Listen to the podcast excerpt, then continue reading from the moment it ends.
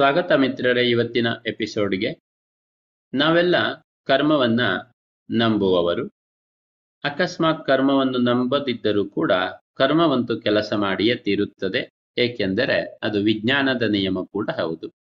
ಎಲ್ಲಿ ಕ್ರಿಯೆ ಇದೆಯೋ ಅಲ್ಲಿ ಪ್ರತಿಕ್ರಿಯೆ ಕೂಡ ಇದೆ. ಹಾಗೆ ನಾವು ಮಾಡುವ ಪ್ರತಿಯೊಂದು ಕೆಲಸಕ್ಕೂ ಕೂಡ ತನ್ನದೇ ಆದ ಪರಿಣಾಮ ಬೇರೆ ಬೇರೆ ಹಂತಗಳಲ್ಲಿ ಇರುತ್ತದೆ.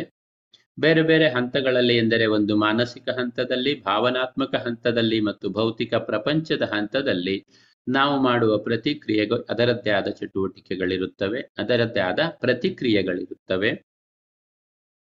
ನಮ್ಮ ಆಳದಲ್ಲಿ ಮೂಡುವಂತಹ ಕ್ರಿಯೆಗಳು ಪ್ರತಿಕ್ರಿಯೆಗಳೆಂದರೆ ನಾವು ಮಾಡುವ ಪ್ರತಿ ಒಂದು ಚಟುವಟಿಕೆಯೂ ಕೂಡ ತನ್ನದೇ ಆದ ಸಂಸ್ಕಾರವನ್ನು ನಮ್ಮಲ್ಲಿ ಬಿತ್ತಿರುತ್ತದೆ.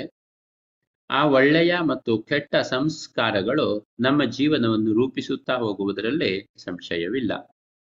ಆದುದರಿಂದ ದುಷ್ಟ ಕರ್ಮಗಳನ್ನು, ಅಂದರೆ ನಮಗೆ ಒಳಿತನ್ನು ಮಾಡದೇ ಇರುವಂತಹ ಕರ್ಮಗಳನ್ನು ಕಳೆದುಕೊಳ್ಳುವುದು ಬಹಳ ಮುಖ್ಯವಾದಂತಹ ಒಂದು ಸಂಗತಿ.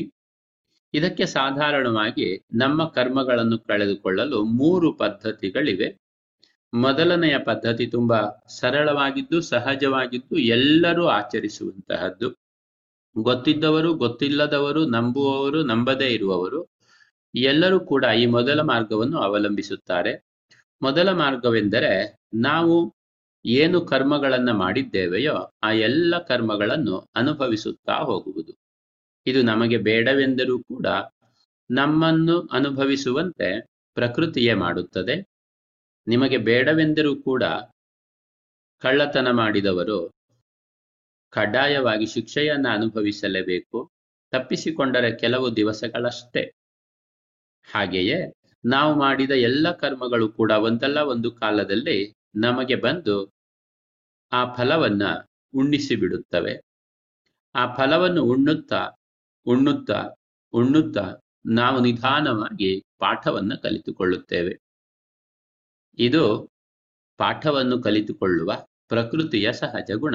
ಇದು ಪ್ರಕೃತಿ ಕಲಿಸುವ ಪಾಠ. ಇದರಲ್ಲಿ ನಮ್ಮ ಶ್ರಮ ಏನಿಲ್ಲ, ಅದರಷ್ಟಕ್ಕದೆ ನಡೆಯುತ್ತದೆ.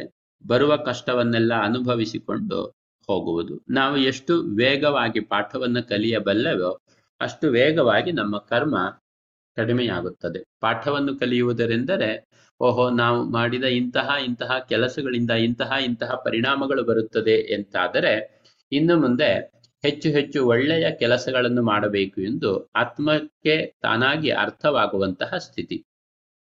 ಇದು ಸಹಜ ಮಾರ್ಗ. ಎರಡನೆಯ ಮಾರ್ಗವೆಂದರೆ ಅರಿವಿನಿಂದ ನಮ್ಮ ಕರ್ಮಗಳನ್ನು ಅನುಭವಿಸುವುದು.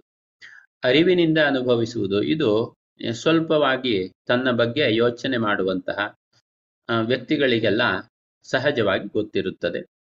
ನಮಗೆ ಬರುವಂತಹ ಕಷ್ಟ, ನಷ್ಟ, ಒತ್ತಡ ಎಲ್ಲವೂ ಕೂಡ ನಾನು ಇಲ್ಲಿಯವರೆಗೆ ಮಾಡಿದ ಕರ್ಮಗಳ ಪ್ರತಿಫಲವಾಗಿದೆ. ಆದುದರಿಂದ ಇದು ಅನಿವಾರ್ಯ. ಇದನ್ನು ನಾವು ತಪ್ಪಿಸುವಂತಿಲ್ಲ. ಅದನ್ನು ಅನುಭವಿಸುತ್ತಲೇ ನೀವು ಪ್ರತಿಕ್ಷಣ ನಿಮ್ಮದೇ ಆದ ಹೊಸದೊಂದು ಆಯ್ಕೆಯನ್ನು ಮಾಡಿಕೊಳ್ಳಬಹುದು. ಉದಾಹರಣೆಗೆ, ಸದಾಕಾಲ ನಿಮಗೆ ಅವಮಾನ ಮಾಡುತ್ತಿರುವಂತಹ ಯಾರಾದರೂ ಒಬ್ಬರು ವ್ಯಕ್ತಿ ಇದ್ದರೆ ನೀವು ಅವರಿಂದ ಅವಮಾನಿತರಾದ ದುಃಖವನ್ನು ಅನುಭವಿಸುವುದರ ಬದಲಿಗೆ ಇದು ನನ್ನ ಕರ್ಮದ ಫಲ ನನಗೆ ಬರುತ್ತಿದೆ ಎಂದು ಭಾವಿಸಿಕೊಂಡು ನಿಮಗೆ ಅವಮಾನ ಮಾಡಿದವರ ಬಗ್ಗೆ ಯಾವುದೇ ದ್ವೇಷವಿಲ್ಲದೆ ಅವರ ಹಿತವನ್ನು, ಅವರ ಶುಭವನ್ನು ಬಯಸುತ್ತಾ, ಸಾಧ್ಯವಾದರೆ ಶುಭವನ್ನು ಅವರಿಗೆ ಉಂಟು ಮಾಡುತ್ತಾ ನಿಮ್ಮ ದಿನಗಳನ್ನು ಕಳೆದು ಬಿಡುವುದು. ಇದು ಕರ್ಮದಿಂದ ಬಹಳ ವೇಗವಾಗಿ ಪಾಠವನ್ನು ಕಲಿಯುವಂತಹ ಒಂದು ಮಾರ್ಗ. ಏಕೆಂದರೆ ನೀವು ನಕಾರಾತ್ಮಕವಾಗಿ ನಿಮಗೆ ಬಂದ ಕ್ರಿಯೆಗಳಿಗೆ ನಕಾರಾತ್ಮಕವಾಗಿ ಪ್ರತಿಕ್ರಿಯೆ ಮಾಡುವುದರಿಂದ ನಿಮಗೆ ಕರ್ಮ ಕಡಿಮೆಯಾಗುವುದರ ಬದಲಿಗೆ ಕರ್ಮ ಹೆಚ್ಚಾಗುತ್ತದೆ. ನಿಮಗೆ ನಕಾರಾತ್ಮಕವಾಗಿ ಬಂದ ಕರ್ಮಗಳಿಗೆ ನೀವು ಧನಾತ್ಮಕವಾಗಿ, ಶುಭಕರವಾಗಿ ಪ್ರತಿಕ್ರಿಯಿಸಿದರೆ ನಿಮ್ಮ ಕರ್ಮ ಕಡಿಮೆಯಾಗುತ್ತಾ ಬರುತ್ತದೆ. ಆದುದರಿಂದ ಯಾರು ಪ್ರಪಂಚ ನನಗೇನನ್ನು ಕೊಡುತ್ತಿದೆ ಎನ್ನುವುದನ್ನು ನೋಡದೆಯೇ ಪ್ರಪಂಚಕ್ಕೆ ನಾನೇನನ್ನು ಕೊಡಬಲ್ಲೆ ಎನ್ನುವುದನ್ನು ಮಾತ್ರ ನೋಡುತ್ತಿರುತ್ತಾರೋ ಅವರು ಕರ್ಮವನ್ನ ತೀರಿಸಿಕೊಳ್ಳುತ್ತಿರುತ್ತಾರೆ. ಇದು ಎರಡನೆಯ ಕ್ರಮ. ಇದನ್ನು ಅರಿವಿನಿಂದ ಬದುಕುವುದು ಎಂದು ಕರೆಯೋಣ. ಮೂರನೆಯ ಕ್ರಮ ಜ್ಞಾನದ ಮಾರ್ಗ.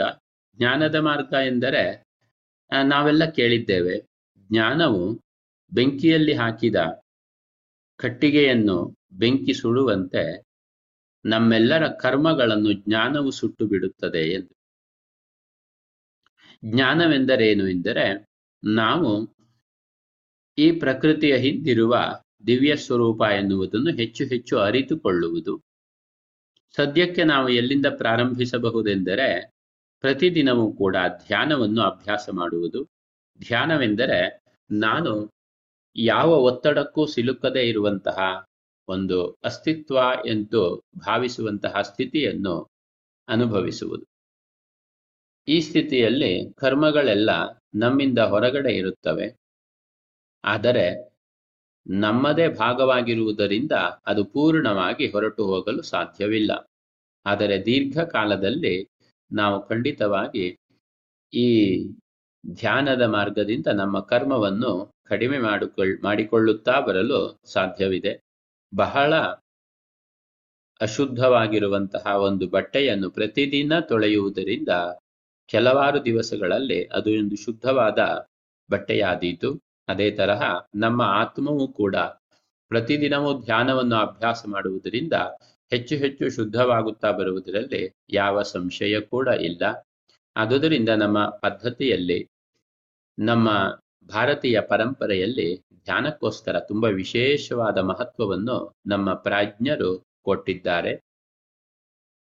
ಬೇರೆ ಕರ್ಮವೆಂದರೆ ಪ್ರಕೃತಿಯೊಂದಿಗೆ, ಕರ್ಮಯೋಗವೆಂದರೆ ಪ್ರಕೃತಿಯೊಂದಿಗೆ ನಮ್ಮನ್ನ ಸಮ್ಮಿಳಿತಗೊಳಿಸಿಕೊಂಡು ನಮ್ಮ ಆತ್ಮವನ್ನ ಅರಿತುಕೊಳ್ಳುವುದಾದರೆ, ಜ್ಞಾನವೆಂದರೆ ಸಾಧ್ಯವಾದಷ್ಟು ಪ್ರಕೃತಿಯಿಂದ ದೂರವೇ ಇದ್ದು ನಮ್ಮೊಳಗಿನ ಆತ್ಮಶಕ್ತಿಯನ್ನು ಅರಿತುಕೊಳ್ಳುವಂತಹ ಮಾರ್ಗ. ನಮಗೆ ಯಾವೆಲ್ಲ ಮಾರ್ಗಗಳು ಸಾಧ್ಯವೆನ್ನಿಸುತ್ತದೆಯೋ ಎಲ್ಲ ಮಾರ್ಗವನ್ನು ಆರಿಸಿಕೊಳ್ಳೋಣ. ಧನ್ಯವಾದಗಳು ಮಿತ್ರರೇ. ನನ್ನ ವೆಬ್ಸೈಟ್ನಿಂದ ನನ್ನ ಮಿನಿ ಮೆಡಿಟೇಷನ್ ಎನ್ನುವ 10 ನಿಮಿಷದ ಧ್ವನಿ ಸುರುಳಿಯನ್ನು ಡೌನ್ಲೋಡ್ ಮಾಡಿಕೊಂಡು ಪ್ರತಿದಿನ 10 ನಿಮಿಷದ ಧ್ಯಾನವನ್ನು ಅಭ್ಯಾಸ ಮಾಡಿಕೊಳ್ಳಿ. ನಾನು ನಿಮ್ಮ ಇಮೇಲ್ಗೆ ಕಳಿಸುವ ಲಿಂಕ್ನಿಂದ ಪ್ರತಿವಾರ ಮಾಡುವ ಉಚಿತ ವೆಬಿನಾರ್ನಲ್ಲಿ ಕೂಡ ಪಾಲ್ಗೊಳ್ಳಿ. ನನ್ನ ವೆಬ್ಸೈಟ್ gopalakrishnabat.com, GOPALKRISHNABHAT.com. ಧನ್ಯವಾದಗಳು.